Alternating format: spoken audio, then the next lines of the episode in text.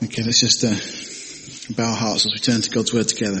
Father, as we come now, Lord, just to look at your Word, Father, to see what you have to say to us. Father, we pray that we would have open ears, Lord, and hearts that are ready to receive.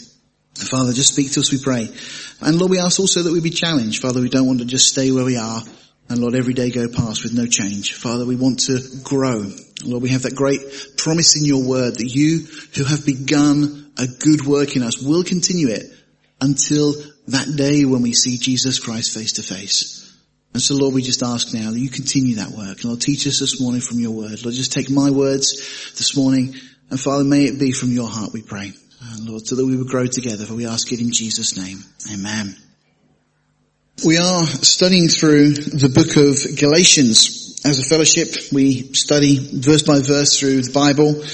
We've just finished going through the book of Second Kings.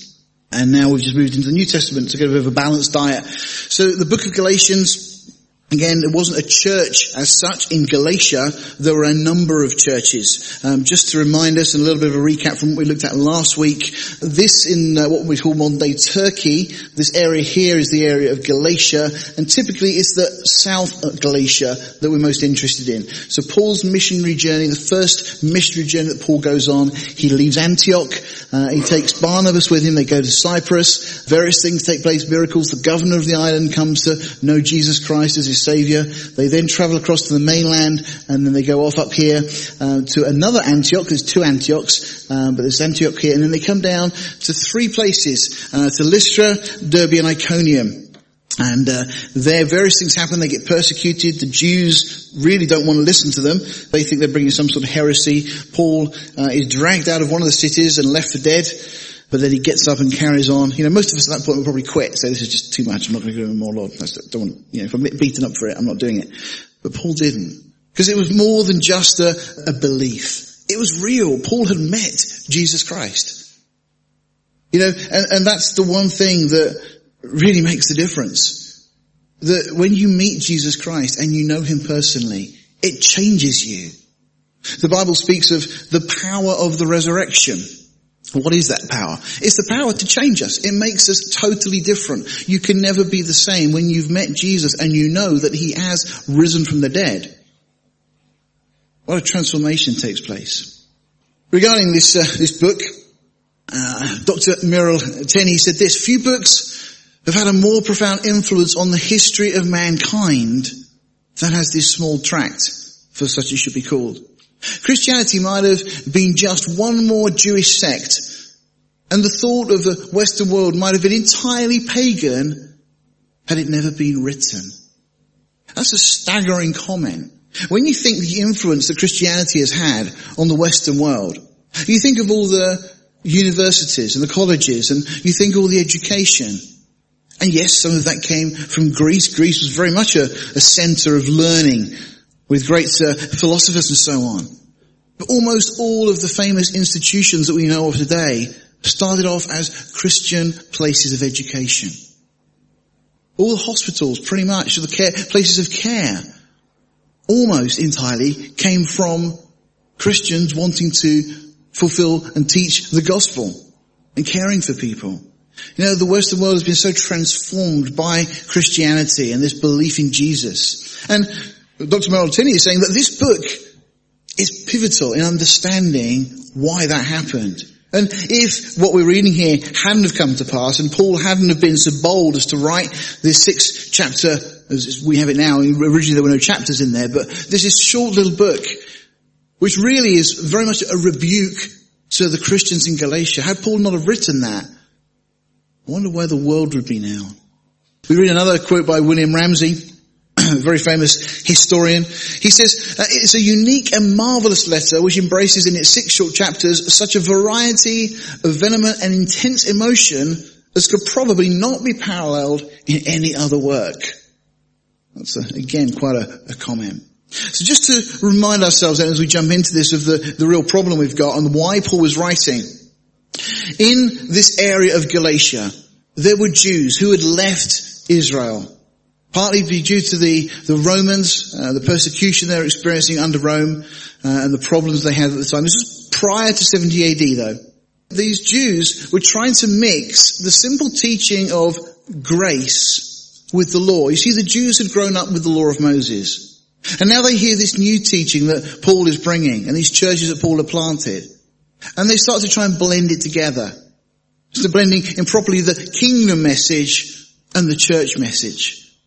Let me just clarify the difference between the two there. The kingdom message was the message that John the Baptist preached, which is basically, repent because the kingdom is at hand. The Jews believed that they were going to receive, there was going to be sent to them a deliverer, that was going to free them from all the oppression, from all of their enemies. That was what the Jews expected. And even the disciples thought that that's what was going to happen. Of course, Jesus comes onto the scene, starts doing all these miracles. And of course they think Jesus is the one. Now, as it happens, Jesus is the one. But the problem was timing. You see, in the book of Isaiah in the Old Testament, we find there that first of all, Jesus had to come and die for the sins of the world. Then, when Jesus returns a second time, he will return to deliver Israel. He will set Israel free and deal with those that are oppressing them. The Bible speaks that all of the nations of the world will effectively gang up on Israel. Now, isn't it interesting? Because for 1900 years, Israel didn't even have a homeland. And the Bible has always maintained this would be the case. And then Israel finally do, in 1948, get their land back again. And look at the problems. Look at the issues. I mean, there's hardly a day goes by where you don't hear something on the news about Israel, about the problems going on in the Middle East. And these various claims that Israel have taken land that's not theirs and so on and so on. It just goes on and on and on. You know, the Bible says that Jerusalem will become a burdensome stone for all nations. Isn't that exactly what we see? You know, it really is a problem that, you know, so many American presidents and British prime ministers and so on and other world leaders have tried to address this issue in the Middle East, and nobody can solve the problem. So anyway, that's the kingdom message, that Israel was going to be delivered from their enemies. And that's what they were expecting, a deliverer to come. But the church message is very different. The church message is one of salvation. Not deliverance from a physical enemy, but deliverance in a sense from a spiritual problem, that of sin. And the message that Paul was bringing is that you can't do anything to earn that. You simply accept and receive. It's called grace. So they were mixing these two things. They told the person was saved by faith and by keeping the law. Well, that's mixing the two together. See, the only gospel that God approves and blesses is the gospel of the grace of God. Justification by faith in Jesus Christ alone. You see, it's not really a good news. The word gospel just means good news. It's not good news if I come and tell you that you've got these 613 commandments and you have to keep every single one of them if you stand a chance of being right with God. And then you start to look at just the first 10, we refer to as the 10 commandments, that tell us that if we've ever lied, that if we've ever looked lustfully, if we've ever had hatred in our heart, if we've ever blasphemed and used God's name in an improper way, that's just 4. Even just one occasion is enough to separate you from a holy God. And God effectively said that unless you can keep everything in the law, you are deserving of his judgment and wrath. That's not good news. But the good news is that Jesus came. He paid for our sin on the cross. Everything we've ever thought, said and done. See, nobody's going to go to hell because of their sin. People will only go to hell because they reject Jesus Christ. It's an incredible thought that everything has been done. The price has been paid. In a sense, the ticket has been bought for you for eternal life. All you have to do is to reach out and claim it. If you refuse to reach out and claim it, you see, people say, why would God send people to hell? He doesn't. People choose to go. People choose to go by rejecting the only solution to this problem we have. You know, if somebody were to go to a doctor and the doctor were to diagnose them and tell them that, I'm sorry, you have this terrible disease, it's going to start to impact your eyesight and then your hearing will suffer and your muscles will start to waste and gives you this long story of how you will start to decay and die. And then says, but there's a cure. You wouldn't go, just one, that's a bit narrow-minded, isn't it? You see, you would reach out and grab it. Well, there is a cure to this disease that we call sin. It's a disease that's infected the whole of humanity, but Jesus came and he has provided the cure. So, we're not saved by making promises to God. It's not about us trying to do things, trying to be good, making resolutions to do this or to do that. So we're not saved by making promises to God, but by believing the promises that he has made to us. It's as simple as that. Look at some of the verses we looked at last week, just to remind ourselves. This is from John chapter 1. But as many as received him, to them gave he power to become the sons of God. In fact, you become adopted by God, part of his family. Even to them that believe on his name. That's it. So simple. For God so loved the world that he gave his only begotten Son, that whosoever believes in him should not perish but have everlasting life. You know, this morning, do you want everlasting life? Do you want to go to heaven? It's simple, you just believe in Jesus. Not believe he exists, but believe that he died on the cross to save you from your sins. In the book of Acts, the Philippian jailer, after this earthquake and the prison effectively crumbles around him, thinking that he's about to be killed by the Romans because he's allowed these people to escape, walks in and finds them all still there, falls on his knees and says to Paul, what must I do to be saved? Paul doesn't say, right, well, you've got to do this, you've got to do this, you must go to church every week and you must pray, you must do... No, he just says, believe on the Lord Jesus Christ and thou shalt be saved. So easy, isn't it? You see, sometimes the gospel becomes offensive because we want to do things. We feel that we'd like to contribute in some way. But you know, that's an offense to God, because there is nothing that you can do or bring that is worth more to God than the death of his own Son. We read in Romans 10, if you confess with your mouth the Lord Jesus and shall believe in your heart that God has raised him from the dead, you shall be saved. Isn't that wonderful?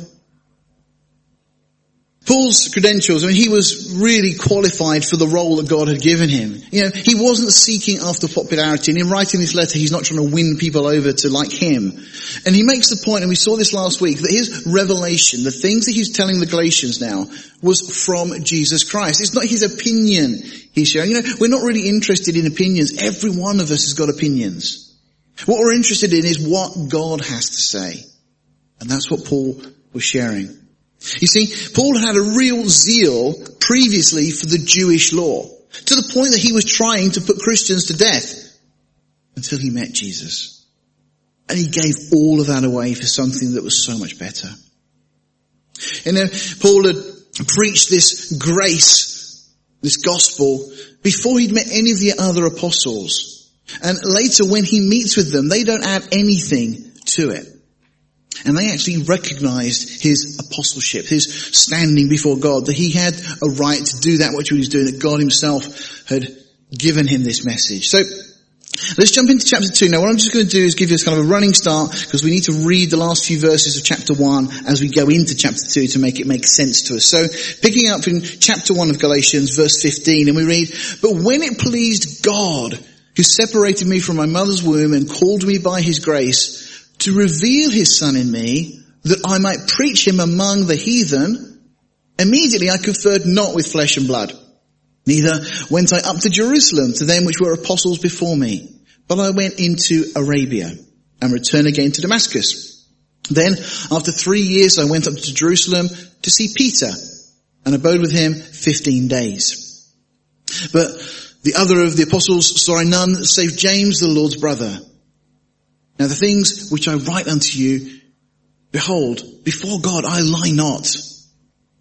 Afterwards I came into the regions of Syria and Cilicia, and was unknown by face unto the churches of Judea, which were in Christ. But they had heard only that he which persecuted us in times past now preaches the faith which he once destroyed, and they glorified God in me.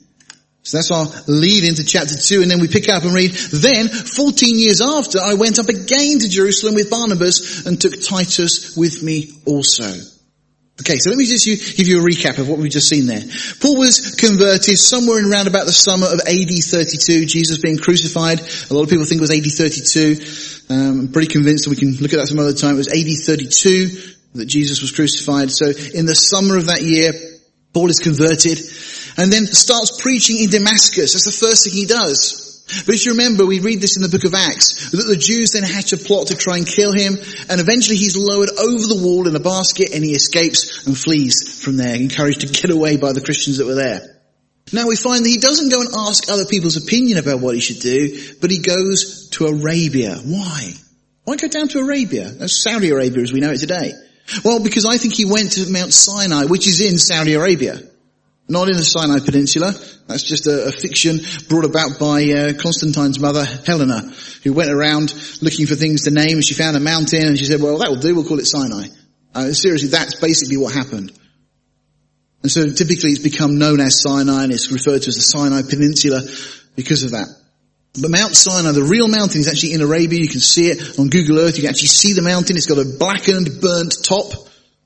The rock has been tested. It's not volcanic rock. Rock is granite that's just been superheated, and nobody can give you an explanation as to why, apart from, of course, the Bible, which says that God came down in the cloud and there was a fire on the top of the mountain. So anyway, I think Paul went there. Why? Because that's where the law was given. Paul had grown up knowing the law. And so he goes to this place where the law was given. And there, I believe, he receives this incredible revelation from God. That salvation is by grace alone. And so eventually he comes back to Damascus. And then 3 years later, he goes to Jerusalem. But he only sees Peter and James. And the reason he goes is because he wants to check out with them that what he's saying is right. He's happy, of course, with what he's received because Jesus has told him. But he wants to just talk to these other leaders of the church and make sure, in a sense, they're all on the same page. Well, after that meeting, Paul then goes back to Syria and Cilicia, and he stays there for a long time. And he works as a tent maker. Previously, he'd been part of the Sanhedrin, the Jewish religious council. But of course, he can't do that now that he's a Christian. So he ends up finding a new occupation to pay for himself. And while he's there, of course, he's preaching the gospel during this period of time. And then Barnabas eventually, after this 14 years, goes to try and bring Paul to Jerusalem. They've all heard about Paul. They want to meet him. They want to talk with him. So Barnabas, this individual, goes down to this area, or goes up, geographically up to the area of Tarsus, and then finds Paul and gets Paul and takes him back to Jerusalem. Barnabas is an interesting character. His name means the son of consolation, or the son of encouragement. Certainly he's a very encouraging individual that we see. And he was a very key person in the early church. And he seems to have persuaded Paul. And I say persuaded because you'll see in a minute that there was more to that. But Paul does leave Tarsus and goes to Jerusalem to meet the other apostles. Barnabas, we're told in Acts chapter 11, was a good man, full of the Holy Spirit. And Paul wants to take Titus with him, this young believer, this Gentile. Seemingly as a test case to see how the Christians in Jerusalem are going to react when he brings a Gentile into their midst. So, Galatians 2 verse 2 says, and I went up, this is to Jerusalem, by revelation. Notice that. So it wasn't just that Barnabas had said, come on Paul, you should come with us. God had clearly showed Paul. Now we don't know quite how or which way, but God had showed Paul that he was to go. You see, it's interesting. A lot of times we just step out and do things. Paul seems to be one of those individuals that would always check with God first. That's a good idea. Yeah, one of the big problems we read about in the book of Joshua was that Joshua signs a peace treaty with the Gibeonites, who are neighbours, who simply they didn't check with God first. They assumed, they believed the lie that these Gibeonites had travelled a long, long, long way and they were from a far country and so on. And actually they were on their doorstep. And Joshua should never really have signed that treaty in the first place. But he did it because he didn't check with God. And a lot of mistakes we make in life is because we try and do things our own way without realizing that we have a God that is interested in every detail of our lives. It's always worth going to God and checking first. Paul, by revelation, agrees to go with Barnabas. And we read, and communicated unto them that gospel which I preach among the Gentiles. And notice what he says. But privately to them which were of reputation, so these are the leaders of the church in Jerusalem, lest by any means I should run or had run in vain. So again, Paul goes with Barnabas not because Barnabas asked, but because God revealed to him. Psalm 37 verse 23 says, the steps of a good man are ordered of the Lord. Something worth remembering. But notice also that he goes up, first of all, privately. So he has kind of a private audience with these leaders of the church. So with John, with James, with others that would have been around at that time. Maybe many of the other disciples were still in Jerusalem. And so this little small group, Paul speaks to them. Why? Well, first of all, note the humility of Paul and the respect that he has and shows to those that were, in a sense, older in the faith than he was. You see, he doesn't go barging in and saying, this is what you must do. He goes humbly before them. Such an important thing, and a character that sadly is often lacking today. You see, we have to remain teachable. 1 Timothy chapter 3 verse 2 speaks of the qualities of a servant of the Lord. And one of the things it says, apt to teach. Now, what it means is you should be teachable. You should be able to learn. Not so convinced in your own mind that your opinion is right, that you're not willing to listen. And Paul, even though he's received this revelation from Jesus, is still open to the fact that he can still learn more. There may be things he doesn't yet fully understand. And he goes with this wonderful, humble, teaching attitude. And then we read, but neither Titus, who was with me, being a Greek, was compelled to be circumcised. Now, this was one of the issues, of course, that Paul was probably concerned about and wondering about. You see, this seems to be the reason that Paul has brought Titus along. What are they going to do? Are they going to say to this Gentile, well, you've got to be like a Jew? Or are they going to stick with the gospel of grace, saying, no, there's nothing you have to do to be saved. Those things that were under Judaism don't apply to us anymore. It says, and that because of false brethren unawares brought in, who came in privily to spy out our liberty, which we have in Christ Jesus, that they might bring us into bondage. So Paul emphasizes that there are a real problem because there were these individuals who wanted to come and corrupt, in a sense, the things that were being said. You see, these are the reasons that Paul meets with them privately. One, to ensure that he'd not run in vain, to make sure that he was on the right track himself. You see that humility there. To avoid any open disagreements that could lead to disunity. It's really important, you know, he goes and speaks to the leaders of the church. He doesn't start just chatting amongst anybody that will listen, trying to get people on his side. Sadly, that's something that we often do. You know, something happens and we end up trying to get people to agree with us. And Paul doesn't do that. He goes straight to, in a sense, the key people to address this issue, to make sure that we're on the same page. And also these spies who would unwittingly bring them into bondage. Now, I don't think these Judaizers, we spoke about them last week, were necessarily wicked, evil, or malicious people. They were probably very, very sincere.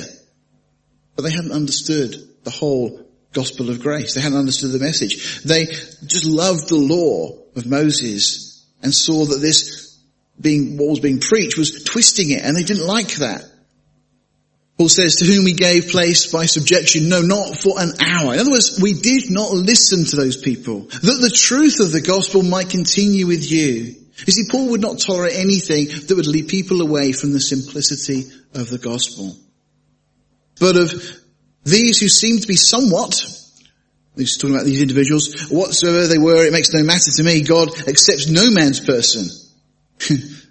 Paul is saying, you know, I'm not really bothered who they were or who they think they were or how important, you know, what kind of hat they wore or how many stripes they had, so on.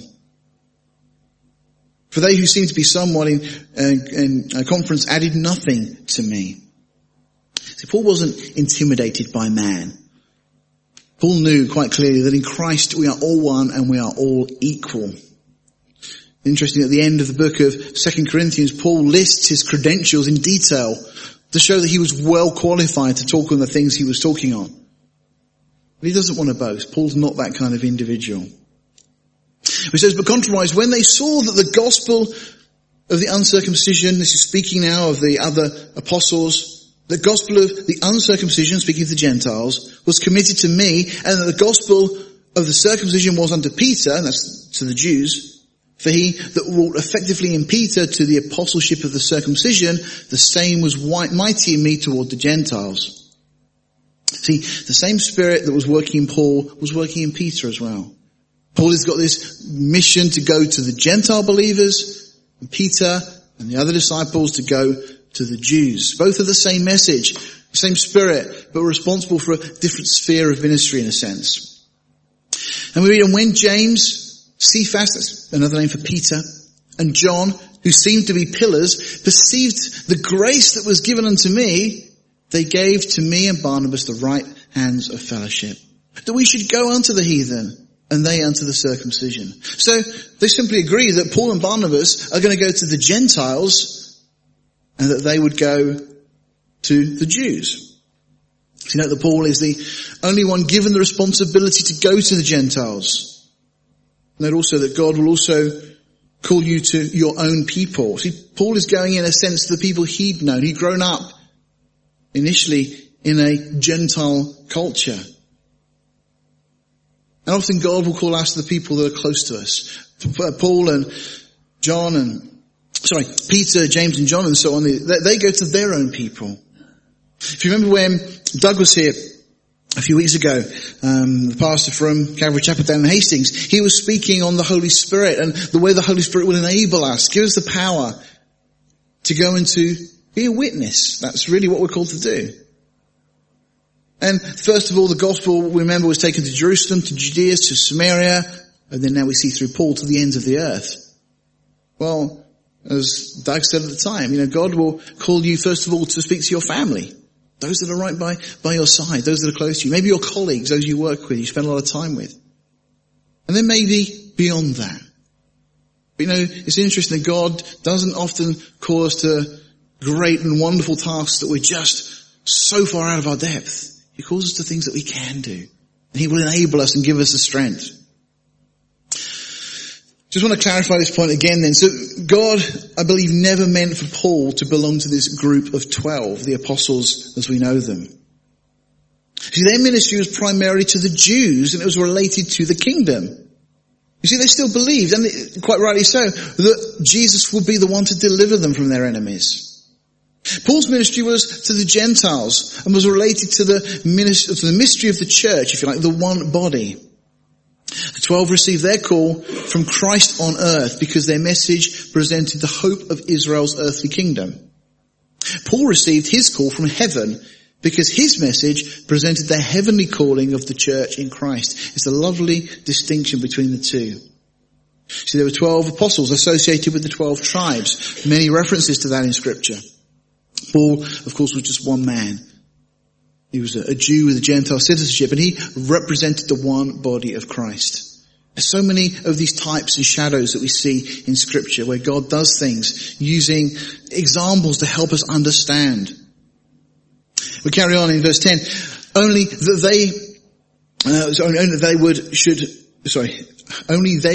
we should remember the poor, the same which I also was forward to do. So the one thing that is mentioned to Paul is, please go ahead, go to the Gentiles, preach the gospel, but please remember the poor. Now, that's not generally the poor everywhere, although there are other scriptures that allude to the fact that we should show compassion and so on. But this is specifically to the poor of the church in Jerusalem. So we've got a two-pronged attack. See, for a few years God had revealed the door opening to the Gentiles through Peter. Remember that situation back in Acts chapter 10, where Peter had gone up to Joppa. He'd revealed the message there, and then he'd gone up to Cornelius, and then had revealed or seen that God was intending on bringing the Gentiles in. This kind of net, in a sense, dragnet, gathering in all who would come, all who would respond to this message. So the church had already understood that the Gentiles were to be brought in, but up until this point, they hadn't really done anything about it. So Paul is now ordained of God as the one to carry the gospel to the Gentiles. Again, they requested, as we said a moment ago, that the missionaries to the Gentile world would remember the Jewish believers, and especially those at Jerusalem. They were notoriously poor, they'd given up their homes and their possessions and so on for the sake of the church, so the church would begin and get started and so on. But there's a collection that Paul will take up later from churches in the Gentile world and take back to Jerusalem. So Paul does remember this request. Now we get into another interesting section because we read, but when Peter was come to Antioch, so this is a little bit further on in time, I withstood him to the face, because he was to be blamed. So An issue occurs and Paul stands up. Now, Proverbs 27 reminds us that open rebuke is better than secret love. Faithful are the wounds of a friend, but the kisses of an enemy are deceitful. You know, it's good if somebody is rebuked in love. You can't just let things fester and go on. See, Paul was absolutely right to bring this rebuke. I mean, there's no way Paul could have just left the situation, and we'll explain the details of the situation in a minute. But I want you to consider the possible outcomes. See, one is that Peter would accept and acknowledge his error. The second one is that Peter would reject Paul's rebuke and refuse his counsel. You see, the first one would lead to unity and a furtherance of the gospel. The second one would have led to an unnecessary division within the church. See, sometimes when people are rebuked, it is important, it is necessary. But it's down to that one that is being rebuked to be willing to listen.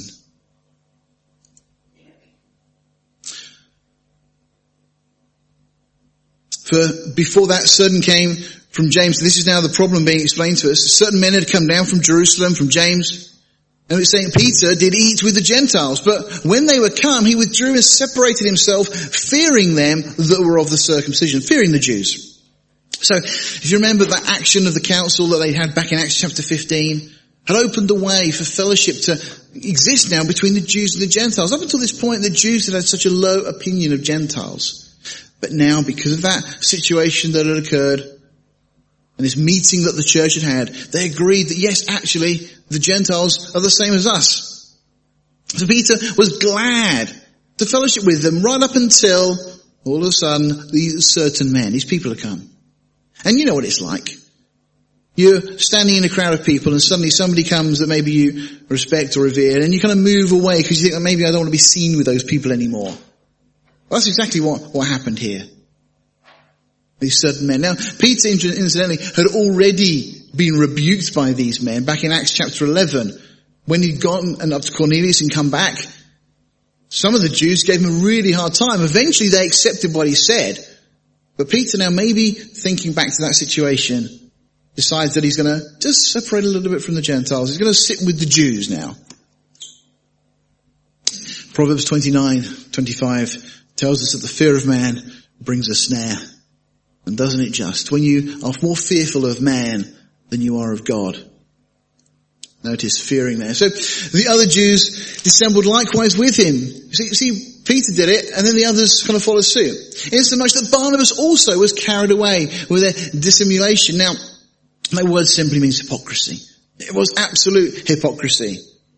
You see, and we need to remember that none of us is immune either from hypocrisy, and we need to be very careful how these things get in and affect us. Let's just carry on. But when I saw that they walked not uprightly according to the truth of the gospel, I said unto Peter before them all, if thou, being a Jew, lives after the manner of the Gentiles and not as do the Jews, why do you compel the Gentiles to live as the Jews do? See, what's at stake here? Well, Peter was a Jew who'd started to live as Gentile, enjoying the liberty of not being bound by the law anymore. And that's why he was quite happy to sit at the table with the Gentiles, to have that companionship with them. But now, having gone that far, and then breaking it off, he was unwittingly compelling the Gentile believers to live as Jews. You see, in a sense, the body language, what he was really saying, was to imply that the Jews were more righteous because of circumcision, because of the dietary laws, because of all the laws they kept. And that presents a real problem. You see, if the Gentile believers did this, they would undermine what had been affirmed at Jerusalem, that the gospel is by grace, that we don't do anything. See, the church had decided that no such burden was to be laid on the Gentile believers. See, the whole principle of grace here is at stake. The logical outcome of Peter's conduct was to make the Jews, or to make Jews out of the Gentile Christians. By separating himself and putting this distinction between them, Peter was really saying, well, the Jews are better than the Gentiles. We're more righteous and more holy because we do these things. Whereas the Gentiles, of course, didn't keep the law. They don't do those things.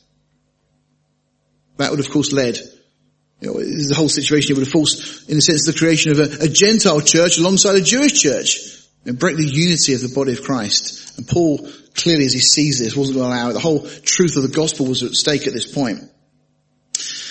By the way, just as an aside, the Catholic Church has this idea of papal supremacy, that the Pope is above everybody. I think here, this is Peter that's making this mistake. And, you know, if Peter was the rock, as the Catholic Church claims, upon which the church was to be built, it starts on a pretty dodgy foundation, doesn't it? Peter making quite a big, serious error of judgment here. Peter, by the way, knew of no such supremacy doctrine.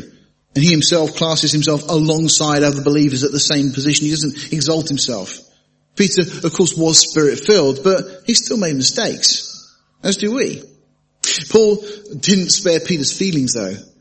Leviticus 19:17 says, "Thou shalt in any wise rebuke thy neighbour and not suffer sin upon him." Point of that verse is, you're much better dealing with a problem and getting rid of it, dealing with it, than letting it fester, letting it carry on. If Paul hadn't jumped in here, well, what would have been the result?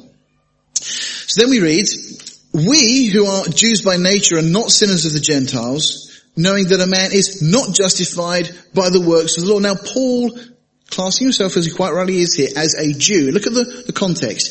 We, speaking of Paul and the Jews, who are Jews by nature and not sinners of the Gentiles. Now that phrase is not saying that the Gentiles were habitually sinning, but typically because they didn't have the law, they didn't have the things of the law that will supposedly give them some degree of righteousness, they're classed as sinners. Knowing that a man is not justified by the works of the law, but by the faith of Jesus Christ.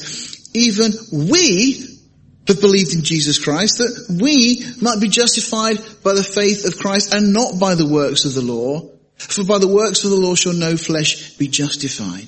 Now, it's quite simple. What Paul is really saying is, look, think about how we are saved. We are saved as the Jews, he's speaking here to Peter and the others. We've been saved by grace. We don't have to do anything. Just by believing. So why now do we expect these Gentiles to have to do something? He's saying it's so inconsistent. And then we have this wonderful phrase.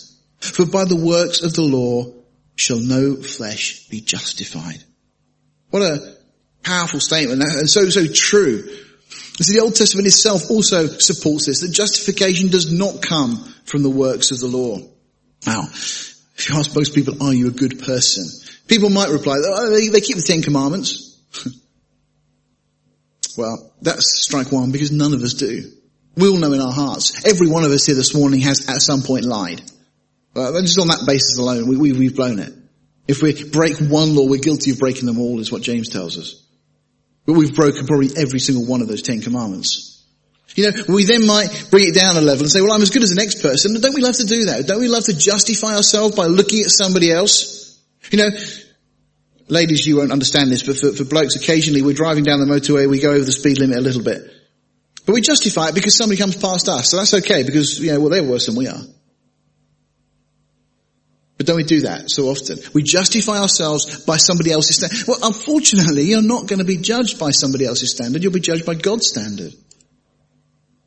And then we may revert to, I'm doing the best I can. This is all I can do. It's not fair, Well, again, that's again not good enough. God will still judge us by his righteous standard. In Galatians 2, verse 17, we pick up, "But if while we seek to be justified by Christ, we ourselves are found sinners. Is therefore Christ a minister of sin? God forbid. For if I build again the things which I destroyed, I make myself a transgressor." Now let me just try and unpack that for you. Again, Paul speaking as a Jew to the Jews that were there. Okay? Let me just paraphrase that. If we Jews, in seeking to be justified by faith in Christ, become like the Gentiles, i.e. the sinners without the law of Moses, is it therefore Christ who makes us sinners? Of course, no, it's not. Christ isn't making them sinners. But rather, it is by putting ourselves, as Jews, Paul is saying, again under the law, that we are found to be transgressors because we cannot keep the law. He's saying we are far worse if we try and come back under the law, because we will be guilty. Now, the underlying question here is, how am I to be made righteous? That's the question really that Paul is getting to. And as we carry on in the weeks to come, we'll see Paul address that fully.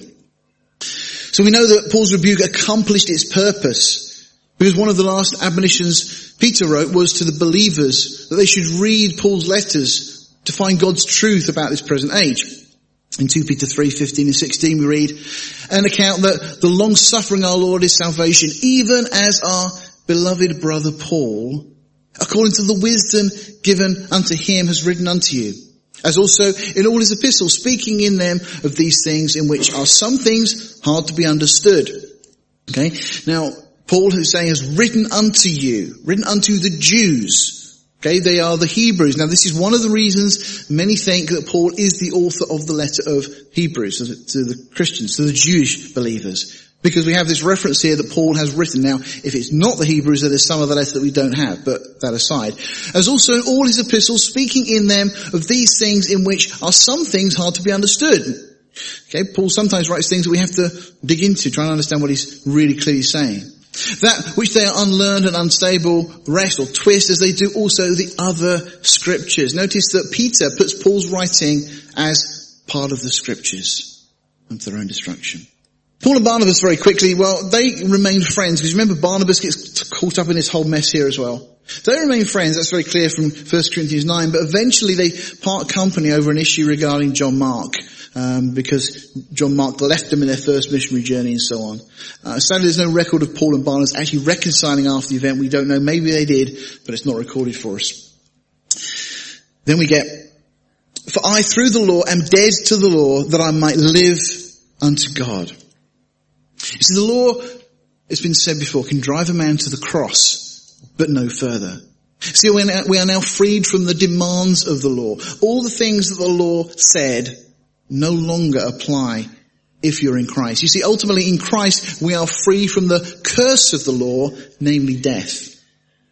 Romans 7 tells us, verse 1, Know ye not, brethren, for I speak to them that know the law, how that the law has dominion over a man as long as he lives. For the woman which has a husband is bound by the law to her husband, so long as he lives. But if the husband be dead, she's loosed from the law of her husband. So we understand that if you're married to somebody and you die, that covenant, that agreement, that law that was in place no longer has any power. Once one partner has died, the other partner would then be free to marry somebody else. So then, if while her husband lives, she be married to another man, she should be called an adulteress. But if her husband be dead, she's free from the law, so that she's no adulteress, though she be married to another man. The law can only chase you whilst you're alive. You know, whatever crime is committed, the law can only punish you once you're alive. This is the point that Paul is trying to make here. You see, the law is holy. It's God's righteous standard. It's holy because God is holy. The law principally addresses the attitude of the human heart. It's not just what you do, but it's what you think. See, the heart, we're told in Scripture, is incurably sinful. So God will judge all men by his righteous standard. And the problem is nobody would be able to stand against God's righteous standard. But there's an escape clause, and it's simply this. The law only has power over the living. This is why we read this wonderful verse. Carrying on, verse 20 says, I am crucified with Christ. Nevertheless, I live.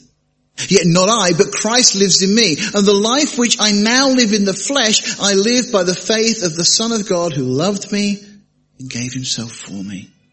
This is one of the key verses in the New Testament, in the whole Bible, in all honesty. And it's really the point of the book of Galatians. If you get this, you understand what Paul is trying to say.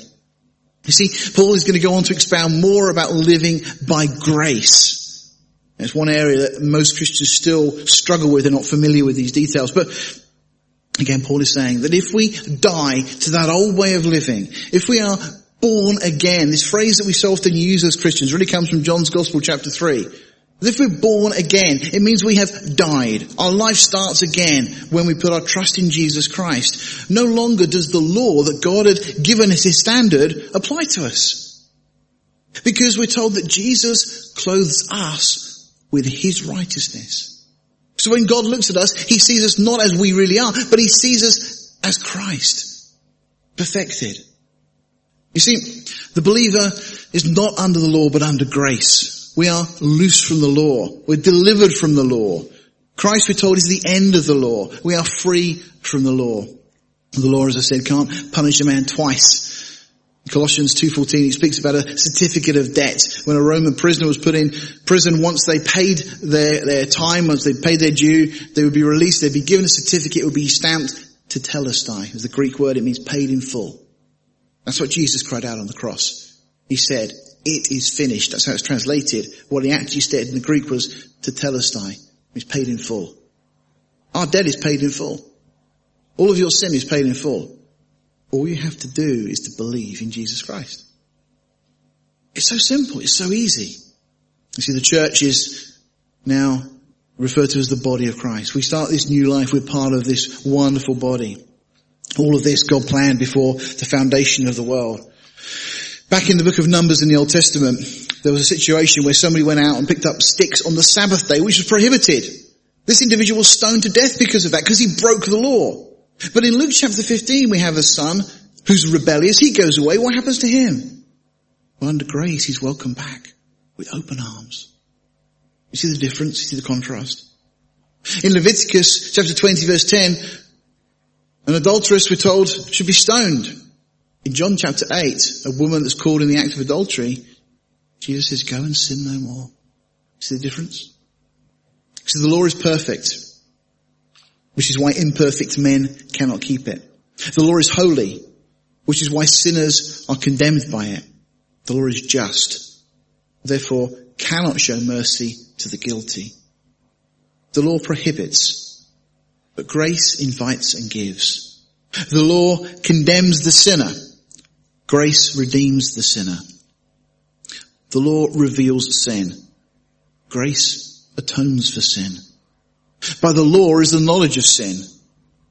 By grace is redemption from sin. The law was given by Moses. Grace and truth came by Jesus Christ. The law demands obedience. Grace bestows and gives power to obey. That's such an important point. That grace gives you the power to obey. It's not by your own effort. The law says do and do not. Grace says, it's done. The law says, continue to be holy. Grace says, it is finished. The law curses. Grace blesses. The law slays the sinner. Grace makes the sinner alive. The law shuts every mouth before God. Grace opens the mouth to praise God. The law condemns the best man. Grace saves the worst man. The law says, pay what you owe. Grace says, I freely forgive you all. The law says the wages of sin is death. Grace says, the gift of God is eternal life. The law says, the soul that sins, it shall die. Grace says, believe and live. The law was done away in Christ, but grace abides forever. The law puts us under bondage. Grace sets us in the liberty of the sons of God. This morning, you're either on one side of that or the other. You're either trying to get right with God by your own efforts, or even rejecting God, whatever. But you're still in the same place. You'll be judged by a standard that you could never keep. Or, by God's grace, you've crossed over. And now through Christ's death in your place, and then through baptism, which is not something you have to do, but it's something that normally you want to do to symbolize that I've died to that. Those old demands no longer apply. And now we have a new life in Christ. And everything that's listed under grace is yours, freely. You don't have to earn it. You don't have to do anything. You don't have to try harder. You just have to believe and accept it. As we go on in the weeks to come, we'll be looking more about grace and how grace gives us that power to live as Jesus wants us to live. But again, even that, we don't have to strive for. This chapter concludes and says, I do not frustrate the grace of God. For if righteousness came by the law, then Christ is dead in vain. Just simply saying, the law could never make us righteous. Jesus didn't die in vain. He died because under the law there was no way to God. So Jesus died to make a way. Let's bow our hearts. Heavenly Father, we just thank you for your word. We thank you for the things that we learn. Father, we just pray you speak to us. Help these things that we've heard this morning to, Lord, be applied to our own lives. Lord, may we not hide from them or run from them, but Lord, to recognize that we have a choice, either to live by our own efforts, our strivings, our trying to do things right. Or Lord, we die to that old life. We believe in Jesus, we become born again, and we live a new life of liberty, of freedom, of grace. Jesus, we thank you for all of these things. Lord, just impress them upon our hearts now that we would continue to grow in knowledge and in that grace. We ask it in Jesus' name. Amen.